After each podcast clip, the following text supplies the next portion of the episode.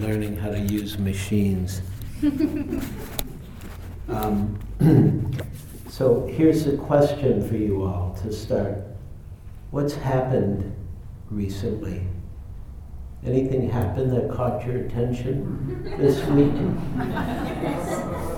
Yeah. Like what? Same-sex marriage. Same-sex marriage. Great. Obamacare? Anything else? Carolina. Carolina, yeah, South Carolina. So I want to talk about a couple of these things that are part of our life and part of our world right now and part of what's alive here in, in our world. And I'll start by talking a little bit about the Supreme Court ruling because that was pretty radical as far as I'm concerned. And, uh, and just to say this also, that I taught this morning at the Gay Buddhist Fellowship. Um, and it was, and I've taught there many, many years now, you know, once or twice a year I'm asked to teach there.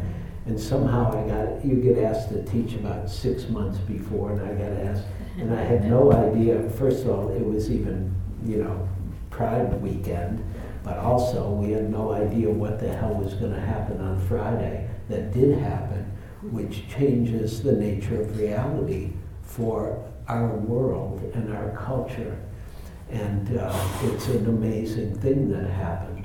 And uh, really, what I think is a great thing that happened, which is people were uh, legally acknowledged for their humanity and their love. And that is a radical thing to happen when there's the kind of ignorance that there has been and still exists, of course, and the unconsciousness and the prejudice that's been here for people depending on their sexuality, right?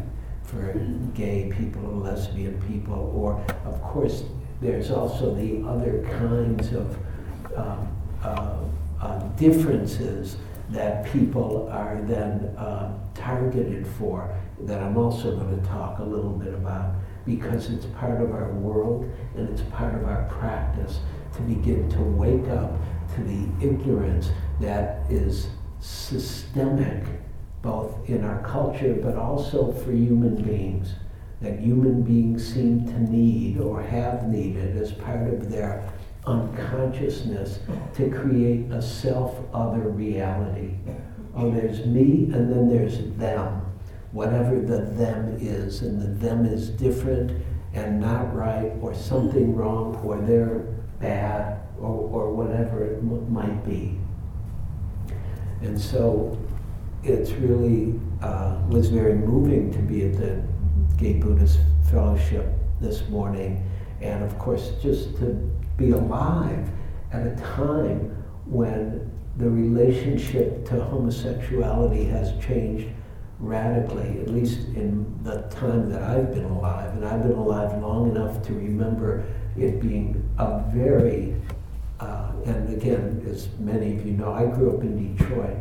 And in Detroit, that was not a cool thing if you were gay, right? There was a lot of prejudice if you were gay.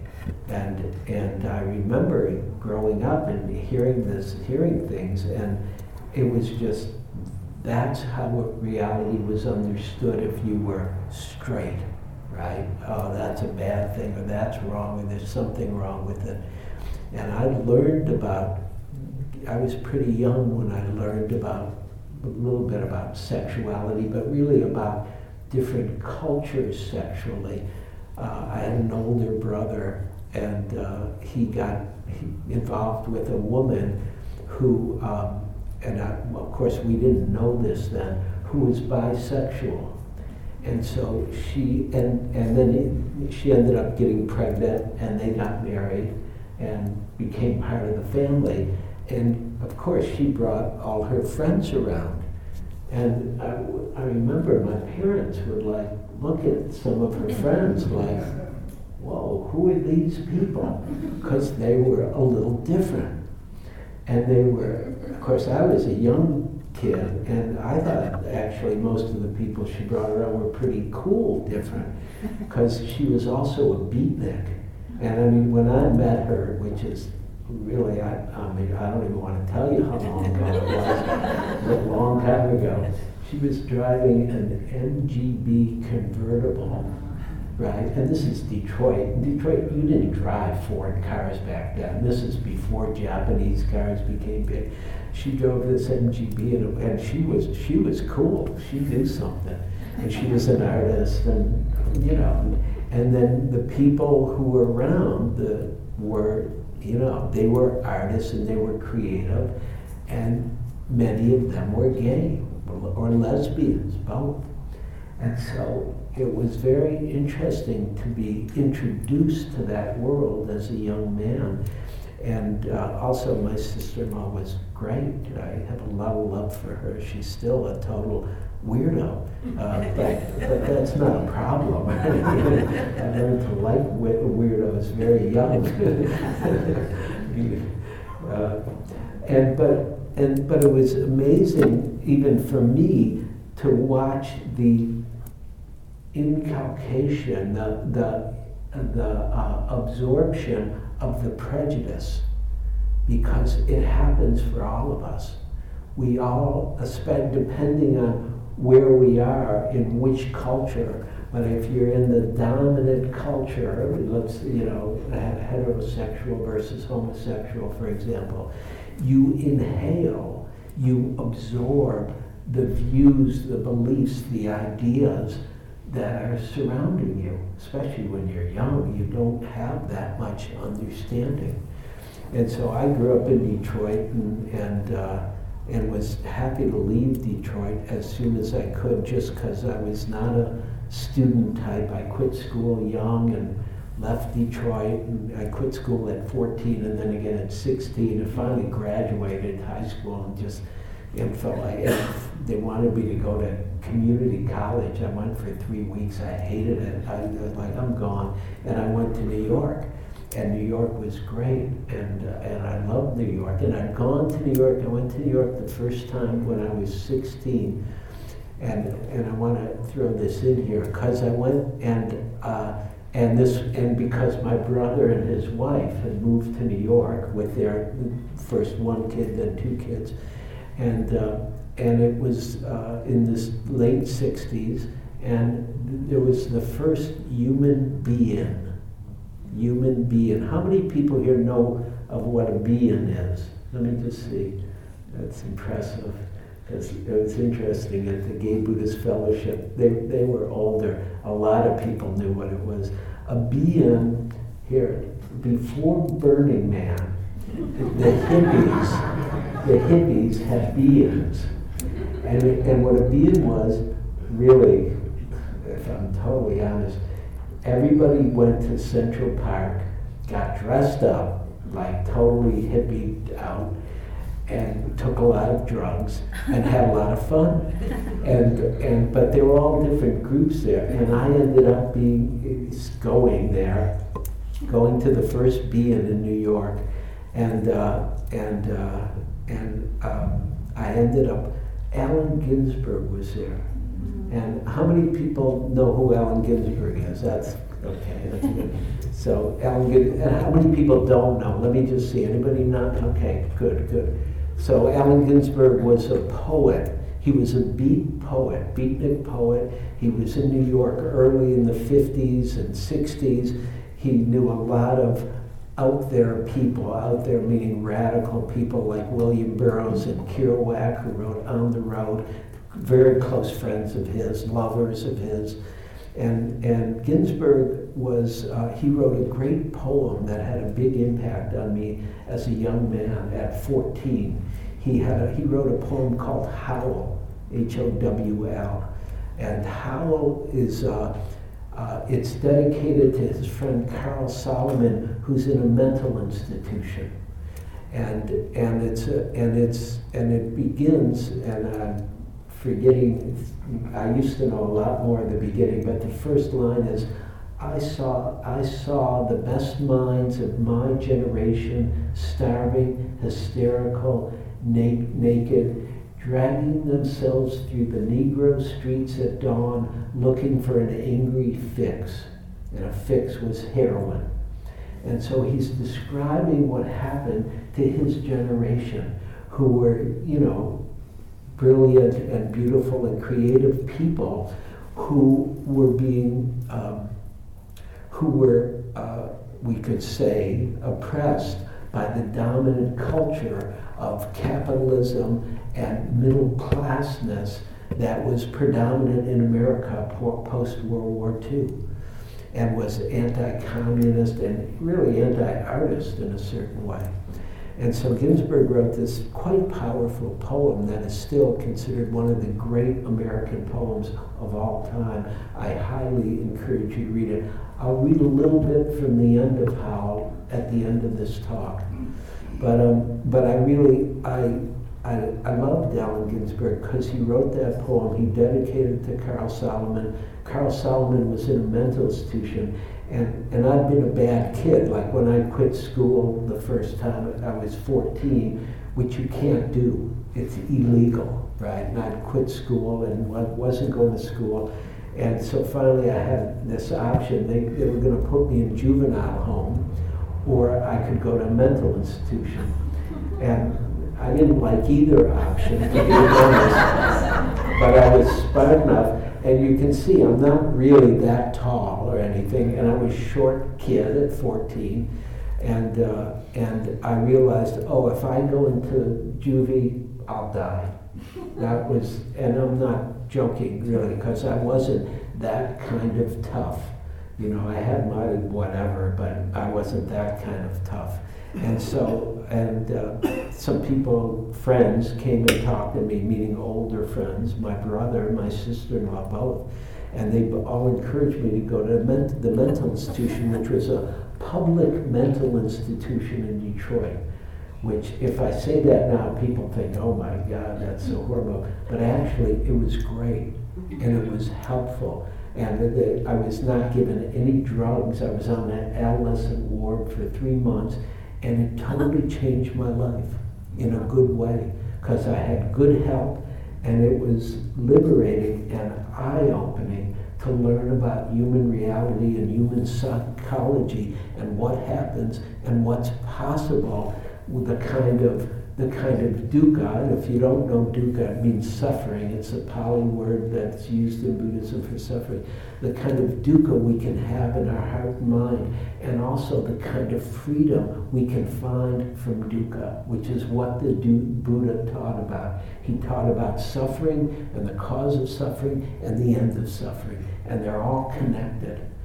And so, um, here I'm going to tell you one more little. This is an aside, but it's so fun to tell people. So I had a, I had a shrink in the in the uh, mental institution named Walter Guevara, and you know I I didn't know who the hell I didn't know what the hell was going to happen or what would go on, but I went, and uh, and he seemed okay, and you know we relationship built, and he was he was incredibly helpful. He was a psychiatrist and you know, and I was doing you know therapy with him and in group therapy with these other you know teenage boys, and and there was family therapy, and it was it was it was actually all good. And again, they weren't giving out drugs then; they were actually dealing with you like you were a person, and then helping you learn how to be a person.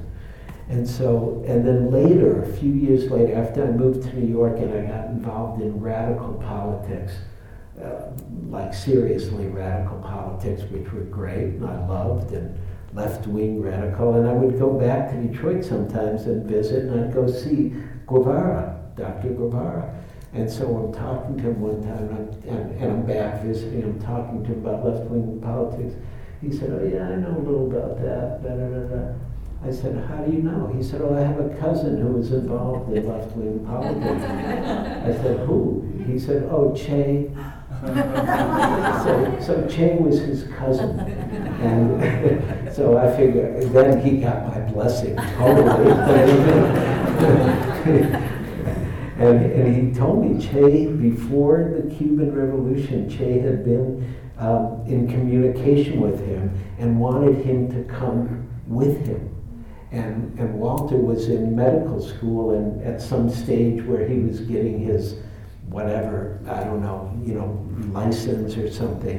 And he said, no, no, I have to stay here and finish this. And he did.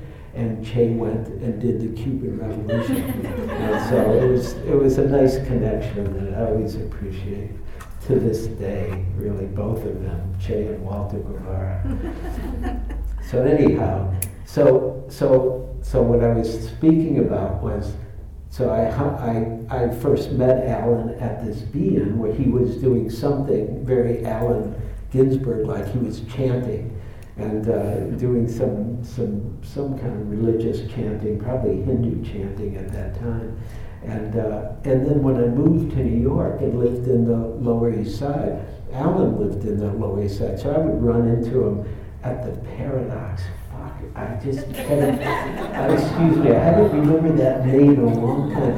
And it, it was a macrobiotic restaurant on the Lower East Side. And I mean, this Lower East Side was a mess when I lived there. Now it's very hip, but then it was like, it was, it was not cool. But, but the Paradox was a very cool place. And, you know, for a dollar you could get rice and beans and, you know, relatively decent food. It's so funny. I'm glad I remembered that.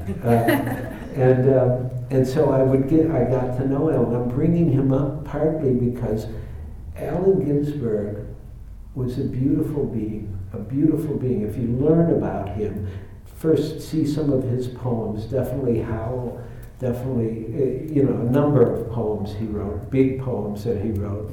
And then also, he was, um, he was real and he wasn't afraid of being real. And I mean that quite sincerely. Like Allen Ginsberg was gay his whole life, and he was never shy about being out front who he was. He was gay, and he didn't think there was anything wrong with it. And there wasn't, except other people might have thought that for sure, because it was a different culture at that time.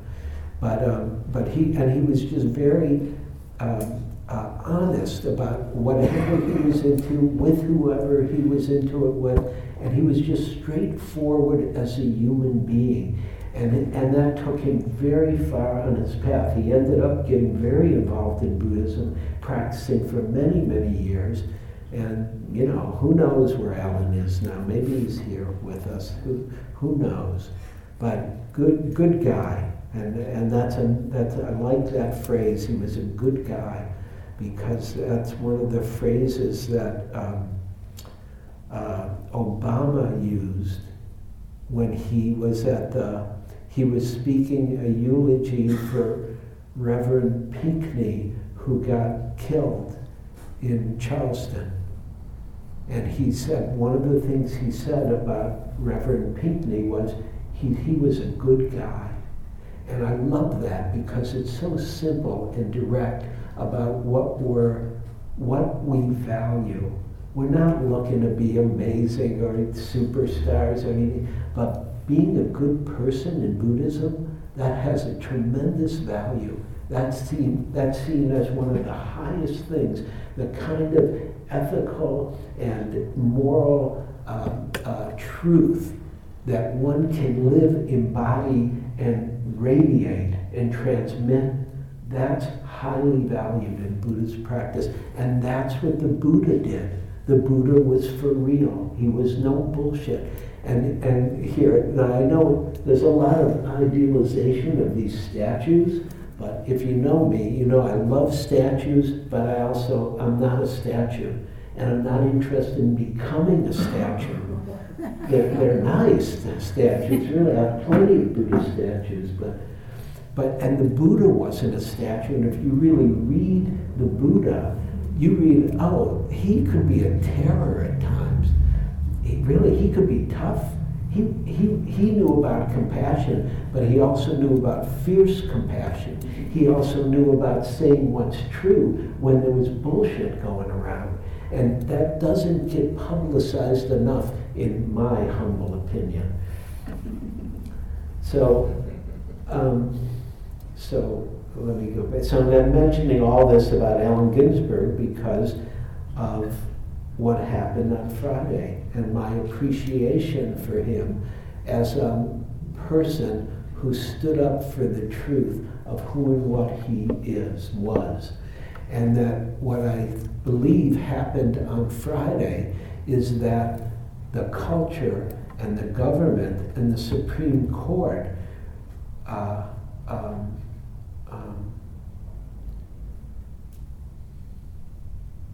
enacted that kind of respect and value for people being who they are and loving who they love. And to quit living in an archaic and prejudicial and judgmental reality about people's sexuality. and part of the Buddhist teachings that Buddhist teaching that is very important is about suffering or dukkha. And dukkha comes in many forms, right? And it, we all have personal dukkha and collective dukkha and, and international dukkha. It comes in many different ways. But one of the ways it comes is in the form of ignorance, and in the form of delusion, and in the form of unconsciousness, and in the form of prejudice. And so part of our practice is start to look at ourselves, and I mean each of us, and start to be open to learning about the prejudice or unconsciousness or fixed views we might not even know we have, and just see what happens as we open to reality as it is a little more. And so the dukkha, the dukkha, remember, dukkha, cause of dukkha, end of dukkha is what the Buddha taught, right? And they're all connected. Suffering and cause of suffering and the end of suffering. It's not really three things. It's right through the dukkha, it's through the suffering that we begin to wake up. And that's why we do the practice we do. You notice we're not trying to fix anything when we sit here. We're sitting here to see what's here really. And we want to see the surface of what's here, and we want to not let ourselves be bound or just attached to the surface or the familiar. We want to be respectful of the surface, and we also want to see what else is here that we might not know yet, even the unconsciousness that might be part of each of us, because I believe it is part of each of us, and the different ways we might be ignorant or ignoring of reality and the way things are. And so that kind of ignorance or prejudice got really challenged on Friday in a beautiful way. And so part of also how I've been thinking about what happened on Friday is that it's about people being real, right? Because, you know, again, I'm old enough to remember Stonewall, which was a big deal for gay people. How many people don't know what Stonewall is? Let me just see. Okay, so Stonewall was a bar in New York that was frequented by gay people, that was raided by the police somewhere in 1968, 69, somewhere around then. And people rebelled against the police. It was a big deal because nobody thought anybody would rebel because that was a common part of the prejudicial nature of the culture was, oh, of course police could do that. And they did do that. And they did it, it really in every city or any city when they wanted to. And so, and so the people who had been uh, uh, putting up with this said, we're not going to put up with this shit anymore. And they rebelled and it changed reality and we're still feeling the change even on Friday is part of the change that started that. and so there's something important about learning how to be real. First of all, to recognize reality, to be aware of reality. That's the beginning of our practice. is to start seeing, oh, what is it that's really sitting here in, in what we call Eugene, or man, or person, right? Which are all fine parts of Eugene, right? And then there's things, that not then there's the consciousness of Eugene, and the heart and mind of Eugene, and the feelings of Eugene, and the ideas of Eugene, and the prejudices of Eugene, or the orientations of Eugene, where feel, Eugene feels more comfortable if he's around this rather than that, or, th- or this kind of person rather than that kind of person. And you can start to see the prejudice, or the not just the prejudice, just the orientation towards a fixed reality that we all have. And it doesn't mean you have to change it all tonight or get rid of it all. It means part of practice is it'll keep revealing itself to you because that's what practice is about. Practice is about discovering freedom. And the freedom is not to be bound to anything, not to be bound to anyone, including ourself meaning not to be bound to the idea of who we are, but to keep discovering the reality and the depth and the what in Buddhism we would call the flower of human consciousness and what's possible right here, right where we're sitting, each of us. And it's more than we know. And I say that for myself too, because I've been practicing 30 some years now, and I'm still just amazed to see it's wild. You know, that, that's a Eugene term. It's not, the Buddha didn't say it that way, but I like to say it that way because it's wild. Reality is fucking wild. And Buddha didn't say that either, but, uh, uh, but he wouldn't have minded me saying that. That I'm sure of. And so, here, here's one thing I want to just add in about practice here. This is from uh, Thubten Chodron. Thubten Chodron, who's a woman, a Western woman who's been a nun, I believe, since 1975 in the Tibetan tradition. And you can go online and you know find out about her.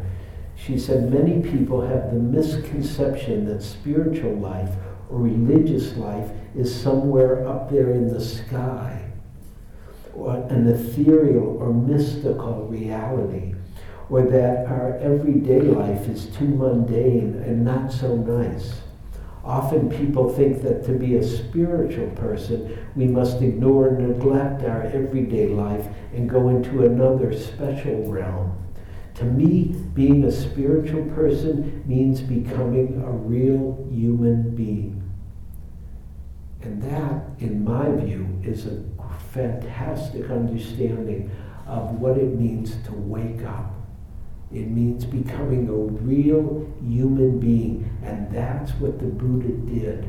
He became a real human being. He, or the other way I like to say it, he became a mature human being, not just the conventional kind of maturity, which you all have. We all have a certain amount of normal maturity, right? We pay our bills and have some relationships and do some work and you know we're, we're mature enough but he pointed to a, a, a, deeper kind of maturity that was possible for us as human beings that, that takes practice generally. It can happen without practice, you know, like one in every 500 million people. But, um, but generally, we need a little help. And practice starts to reveal the potential of what is already sitting here in your seat, in each seat. And so, part of practice and part of what I believe happened dharmically on Friday was the respect for the real, for the way things are. Like, everybody get it? Some people are straight, some people are gay, some people are other, define themselves other ways. There's not just one way, right? People are different.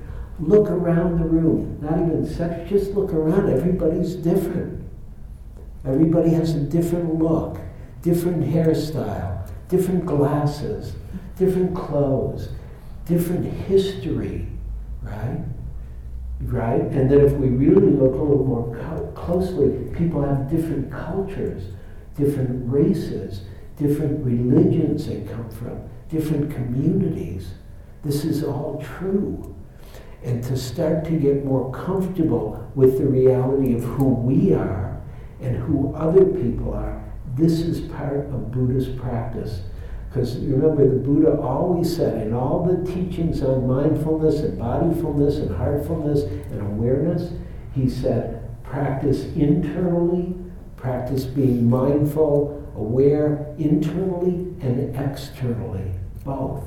And it's why we play with it a little at the end of the sitting, because really people, mostly we end up thinking, oh, meditation is about shutting our eyes and going inside. And that's an important and invaluable part of practice. But what's your meditation like right now? What's your awareness like right now? Are you aware of what you're aware of?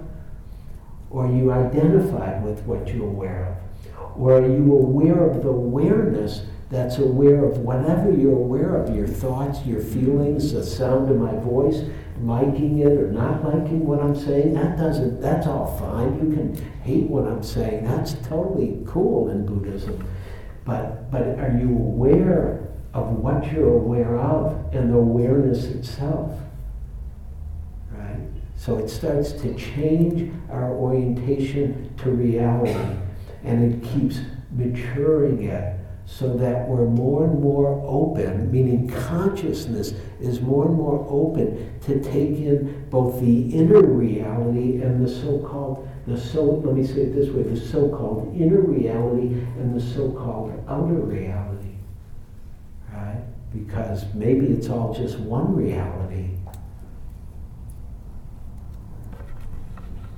And so part of practice is not just individual, it's communal, which is one of the reasons why I asked you if you would, and thank you, to come move forward, because it makes it more personally communal. I can see you better. I have actually more experience of you. You notice how if you get close to people, you have more experience of them? Like, I mean, physically, right? When we're intimate with people, we get really close.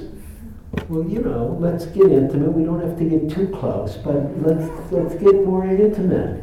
Because intimacy is a beautiful thing, part of practice, to become intimate with reality. Because it's sitting right here in every seat. And, and, and every one of us. There's this amazing aliveness sitting right here. And we want to know it both so called internally and externally. And we want to see the Dharma and start to realize the Dharma or wake up to the Dharma that is available and it's right here.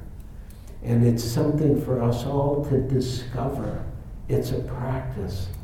Or, it, you know, I don't like the word practice so much. How about it's an adventure? That's a more fun word in my mind, and more, and it's true just practice is, you know, conventional, works fine. So here's part of what, what I was thinking about after what happened Friday with the Supreme Court. And this is from Martin Luther King Jr., who said, All life is interrelated. All life is interrelated. I mean, this I could stop there. This is total Buddhism. Um, uh, which I don't think he was a Buddhist. All life is interrelated. Somehow we're caught in an inescapable network of mutuality tied to a single garment of destiny. All life is interrelated. Somehow we, we were caught in an inescapable network of mutuality tied to a single garment of destiny for some strange reason, I can never be what I ought to be until you are what you ought to be. I can never be what I ought to be until you are what you ought to be. And you can never be what you ought to be until I am what I ought to be. This is the interrelated structure of reality. Uh, that's great Dharma as far as I'm concerned. And that's pointing to the dukkha that comes from the self other trance that we live in, right? There's me and you, there's, there's us and them, there's self and other. And, and that division divides people on every level. And it's what, it's what was part of what happened in Charleston, right? The young man who had this totally irrational and crazy idea that he was going to kill these people to liberate the world, the South, right? And, and, and I'll totally admit, when I, when I saw this, I thought, what happened? Here's what I thought. What? Here, I'll be honest, here's what I really thought. What the fuck happened that this kid even thought that shit? Right? How the hell does that happen? Right? But, but, but it took me a little while to listen and consider and remember how profound racism is in this country and how woven into this country's fabric racism is. And what I mean by that is that we're a country built on enslaving people. And we're, we're a country that's built on denying the enslavement of people or pretending it ended in the end of the Civil War, even though it continued it for until now, and it continues still in the racism of our ideas and our beliefs and our culture and our systemic reality of how people of color have been treated in this country. And it's something that people don't even want to talk about. No, no, the Civil War, that was over and the slaves were freed. Well, there was a, a, technical kind of, oh yeah, they were freed, a paper was signed, they were freed. But how were they, were they freed economically? Were they freed culturally? Were they freed uh, uh, educationally? Were they freed in any kind of reality, especially in the South? But and of course, it was in a different kind of not being freed in the North. It was it had a little more freedom, but a different kind of of prejudice that's continued until now and continues and is important for us to be aware of because it'll just keep continuing until we start to wake up. And I mean that for all of us. And so, so a few things I want to say about what happened in Charleston. First of all, Cynthia Hurd, Susan Jackson, Ethel Lance, Reverend DePayne Middleton Doctor, the Reverend Clementa Pinckney, Tywanza Sanders, Daniel Simmons, Sharonda Singleton, Myra Thompson were all murdered because of this prejudice. And they were murdered for no reason except this cultural prejudice that has continued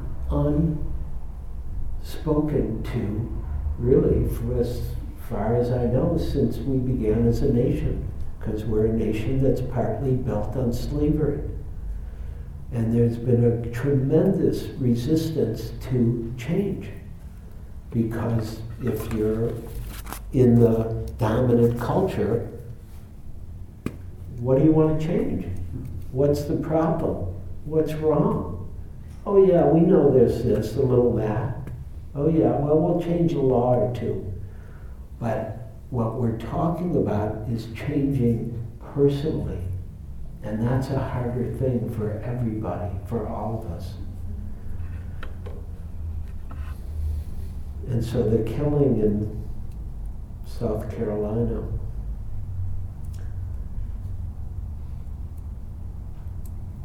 really, I, I don't know what to say about it except let's wake up let's not go back to sleep. Actually, uh, Obama said a great thing. He said it would be a betrayal because he knew Reverend Pinckney. He'd met him, you know, as he traveled as a politician.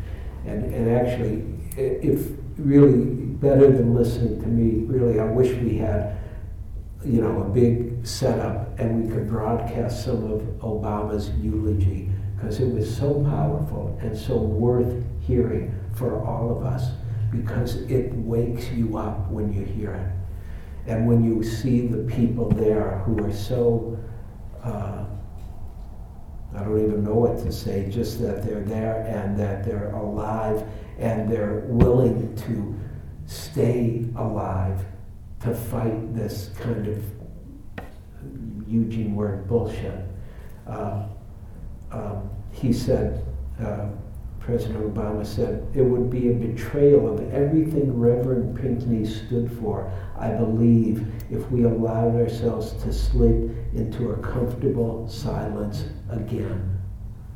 And that's what we do. We all slip into a comfortable silence because it's comfortable, it's easier, it's, you know, it's better. You know, we're all busy, right? I know you're all busy, and believe me, I'm busy. We're all busy, and we all have things to do and things that need to be done. I'm not denying that. And I'm not saying, oh, you have to not do everything that's needed to be done, but start to put reality into the foreground, the bigger reality, not just the internal reality, but the external reality, and the cultural reality for us as a culture and a country together. Because if one person is not free, the rest of us are not free. And that's, that's just basic understanding of Buddhism and the Bodhisattva path.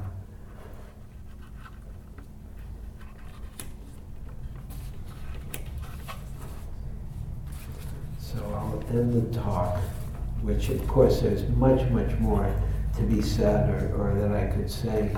Uh, not enough time left.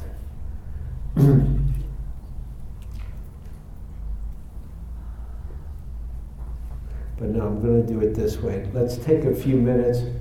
I'm happy to hear from any of you. Any thoughts, feelings about anything I've said, please come up to the mic. Please just say your name and My name's then. Don.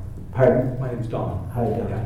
Uh, Don't misunderstand this, but um, how do you see the law of karma, what happened in uh, South Carolina?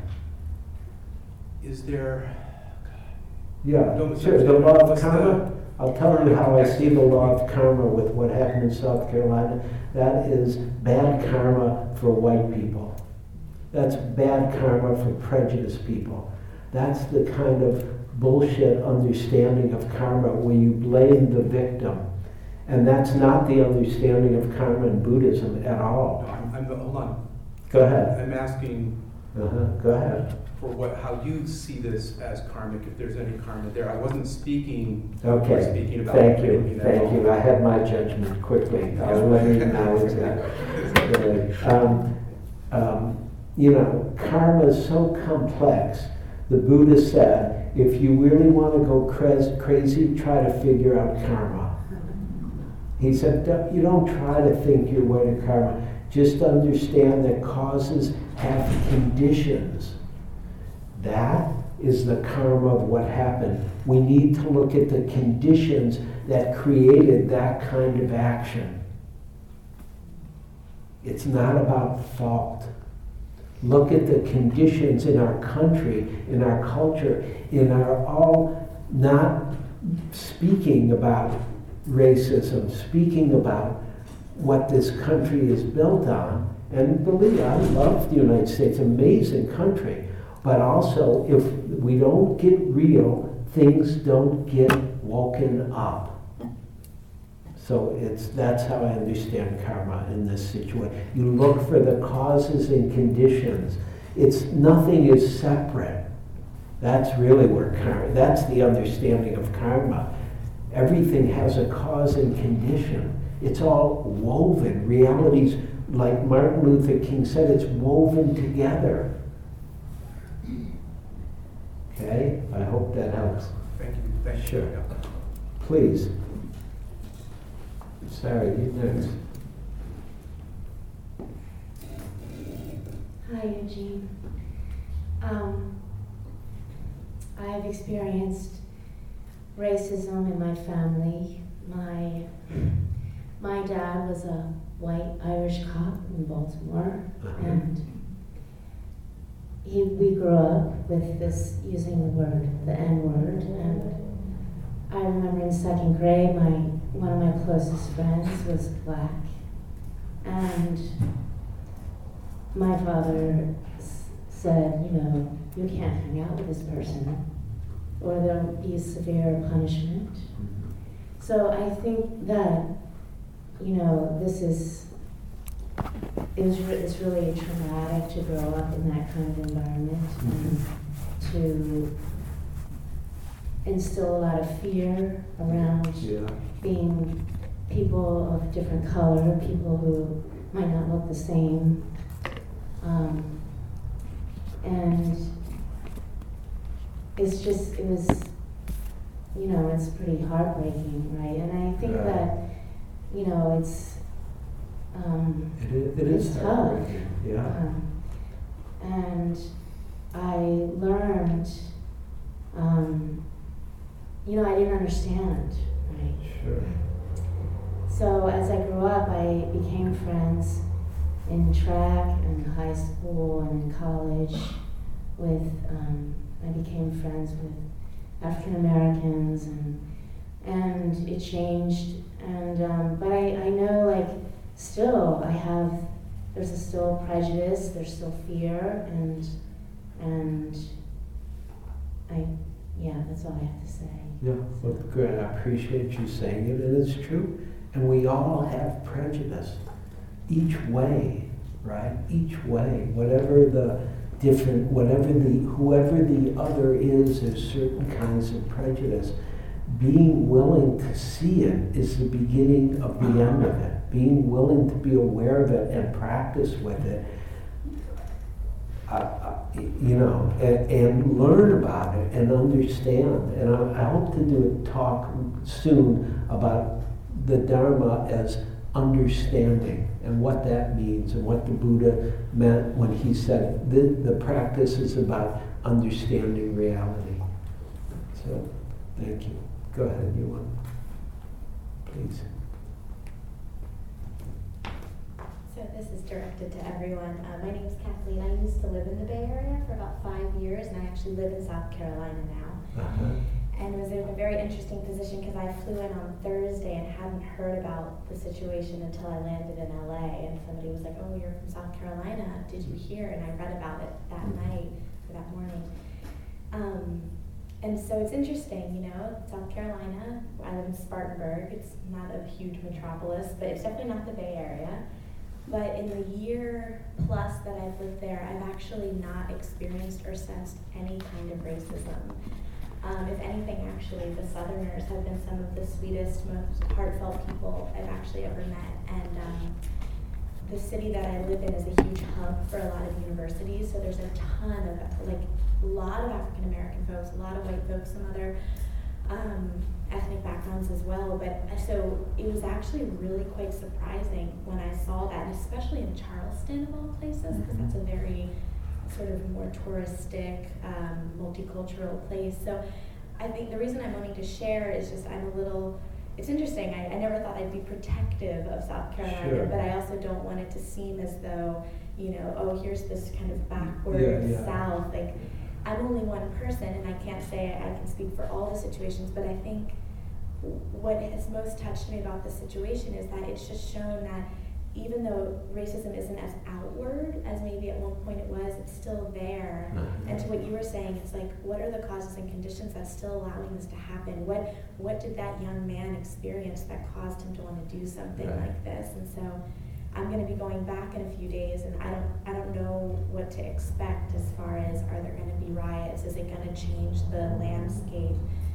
But uh, like I said, in the year that I've been out there, it's the people there have been so sweet, and I just want to keep Great. that in Yeah, the yeah. consciousness of people. Yeah, yeah, too. no, great to hear that. And of course, it's not, any one place in this country. That's what's deceptive about ignorance and prejudice. You know, some people can dress themselves up and look like, oh yeah, no, I'm not prejudiced at all. You know, it's alive here in this country.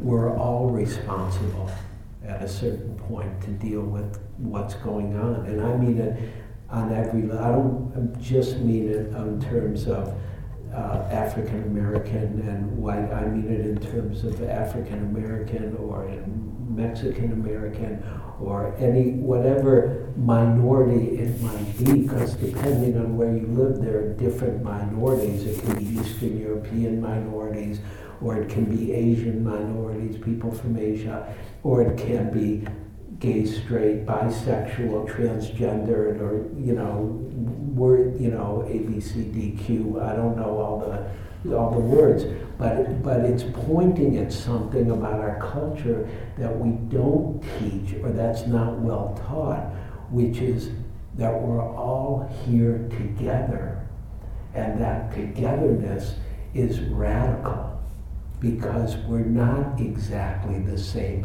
no matter who and what we are, right? I mean, there's economic prejudice. There's, uh, yeah, thank you. So I'm just, I just,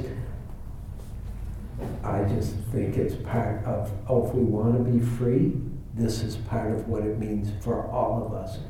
And again, I'll just say a little background. One of the places I learned the most about this was teaching the community Dharma leaders, which I teach for Spirit Rock. And even Spirit Rock is unconscious about its prejudice because it's like everywhere else. It's grown up in this atmosphere of reality being us and them. So the people who started Spirit Rock, who I know and love and all great people, they have their own unconsciousness based on, you know, color, religion, class, economics, just part of the deal if you're not aware of it.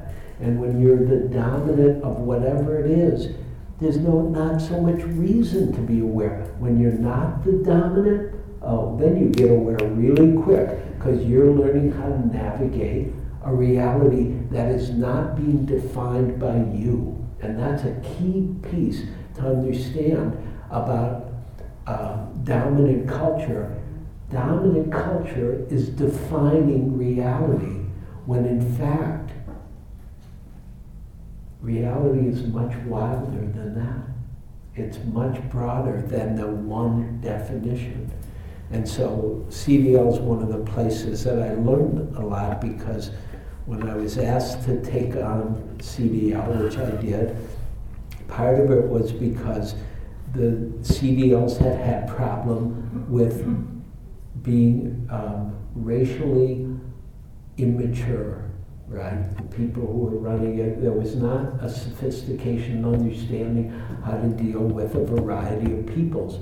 And so because, not because I've had any training, but at least I goddamn grew up in Detroit. And, you know, I knew, and I've been on the streets a lot in New York and Detroit and stuff. And so I knew a little bit about the world. And so when they asked me to take it on, I, and why they were asking was around prejudice and things like that, and diver, diversity. That's the, the PC word, diversity.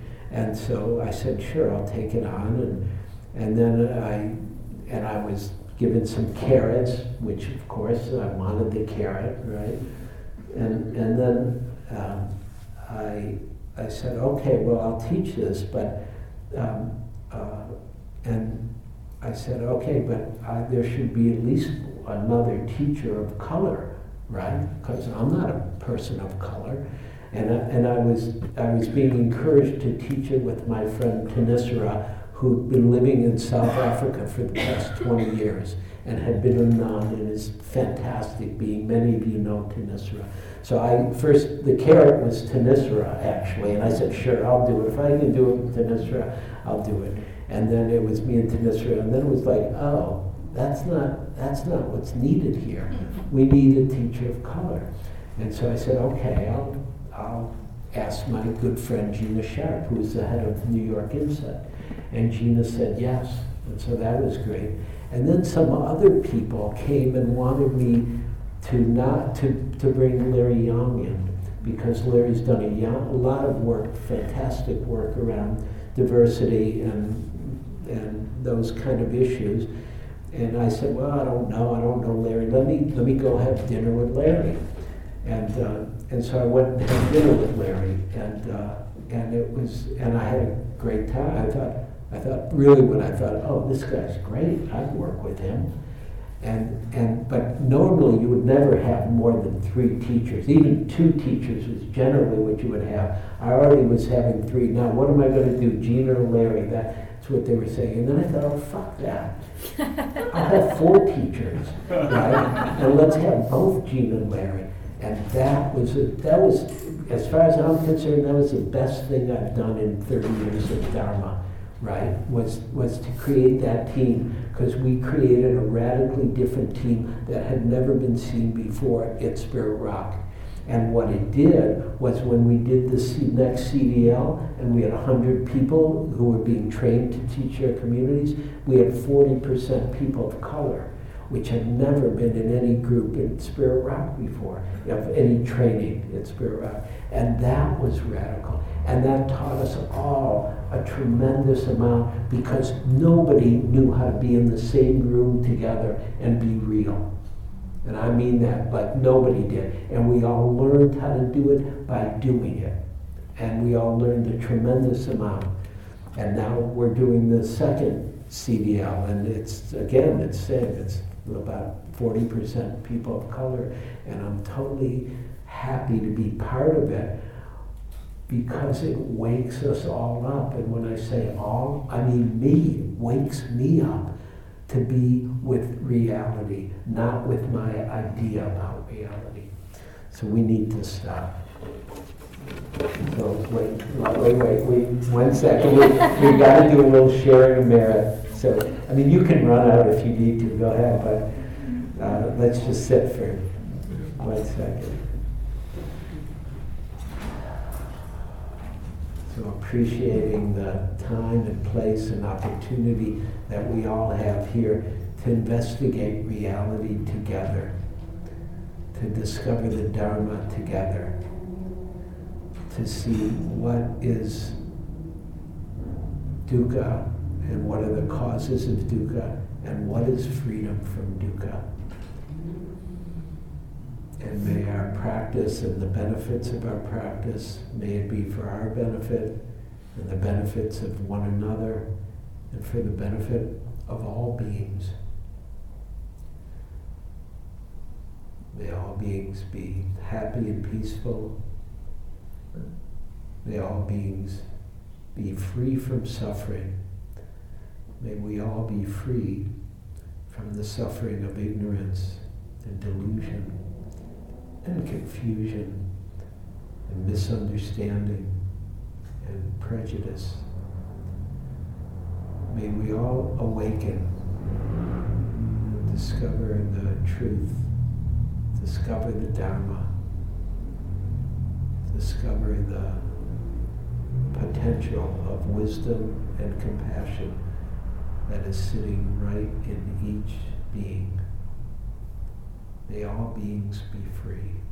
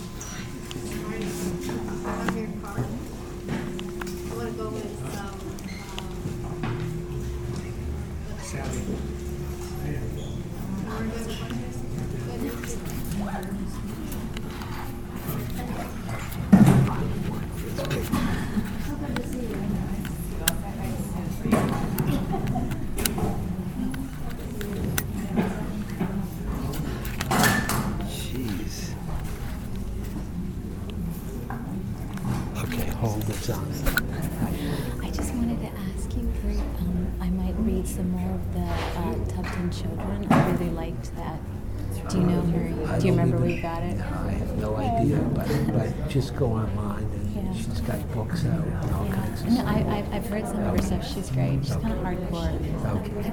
Um, and another question is, so I'm in this yoga and mindfulness training and the diversity question up at Spirit Rock. It's a year-long yoga and mindfulness training, Uh-huh. teacher training, and there's a lot coming up on this last retreat. The diversity question Right. opened up, Yeah. and uh, it's it's been real difficult. Yeah. But um, That's a good part. it's it is good, Yeah. um, but I'm kind of hungry for some. I don't know some like some of the reading that we've got. I've I'm kind of I don't know. I'd really like if maybe you do another talk about this race About, this race question. Sure. Um, because it's kind of like this question was opened up and then and then it was left open and I'm kind of who, who's teaching that? Anne Cushman and Will Kabat-Zinn are the directors, and then Phillip Moffitt, Pascal Auclair. Um, they're like the main teachers, and then there's some guest teachers coming in and out. Pascal. Noli Way was was Oh, on the great. last one. Oh, great. Noli. Yeah, she she was great, but there's kind of been this gap. I felt like it was opened up. They gave us a couple of short readings Tell, that. tell them. Okay. Complain. Right. Okay? tell them that I told you to complain. Okay. Really. And, um, and then just the one other thing check out Bryan Stevenson. Bryan. You know who he is? No. He's an African American attorney. Brilliant. Okay. And, and, and Oh, is he in Berkeley? I don't. No. I have no idea. I don't think so. I But- listened to a talk on there's a, a podcast called On Being with Krista Tippett. If you've ever heard of it, she, she had a really really great guy on. but Okay. he- this guy. Bryan Stevenson. I heard him do a, a TEDx talk Okay. he, about race and what's happened in this country. Uh-huh. I felt like this guy's got it. Okay. All Right. right. And he's very Bryan Stevenson. Brian Stephen. If you have a problem, email me and I'll Okay. see. All right. Thanks a lot, Eugene.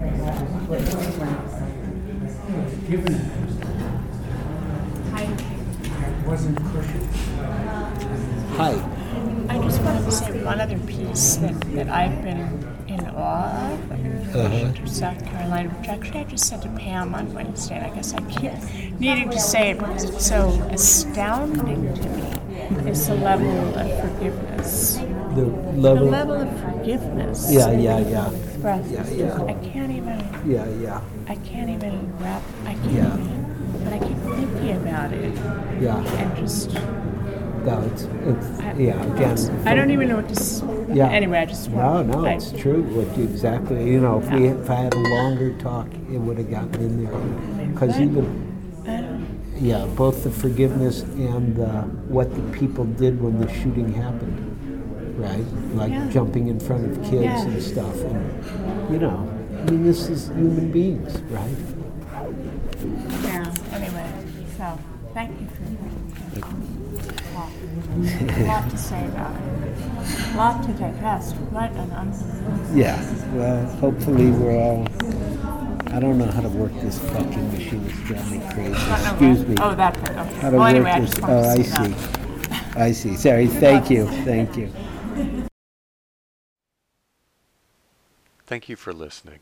To learn how you can support the teachers and Dharma Seed, please visit dharmaseed.org slash donate.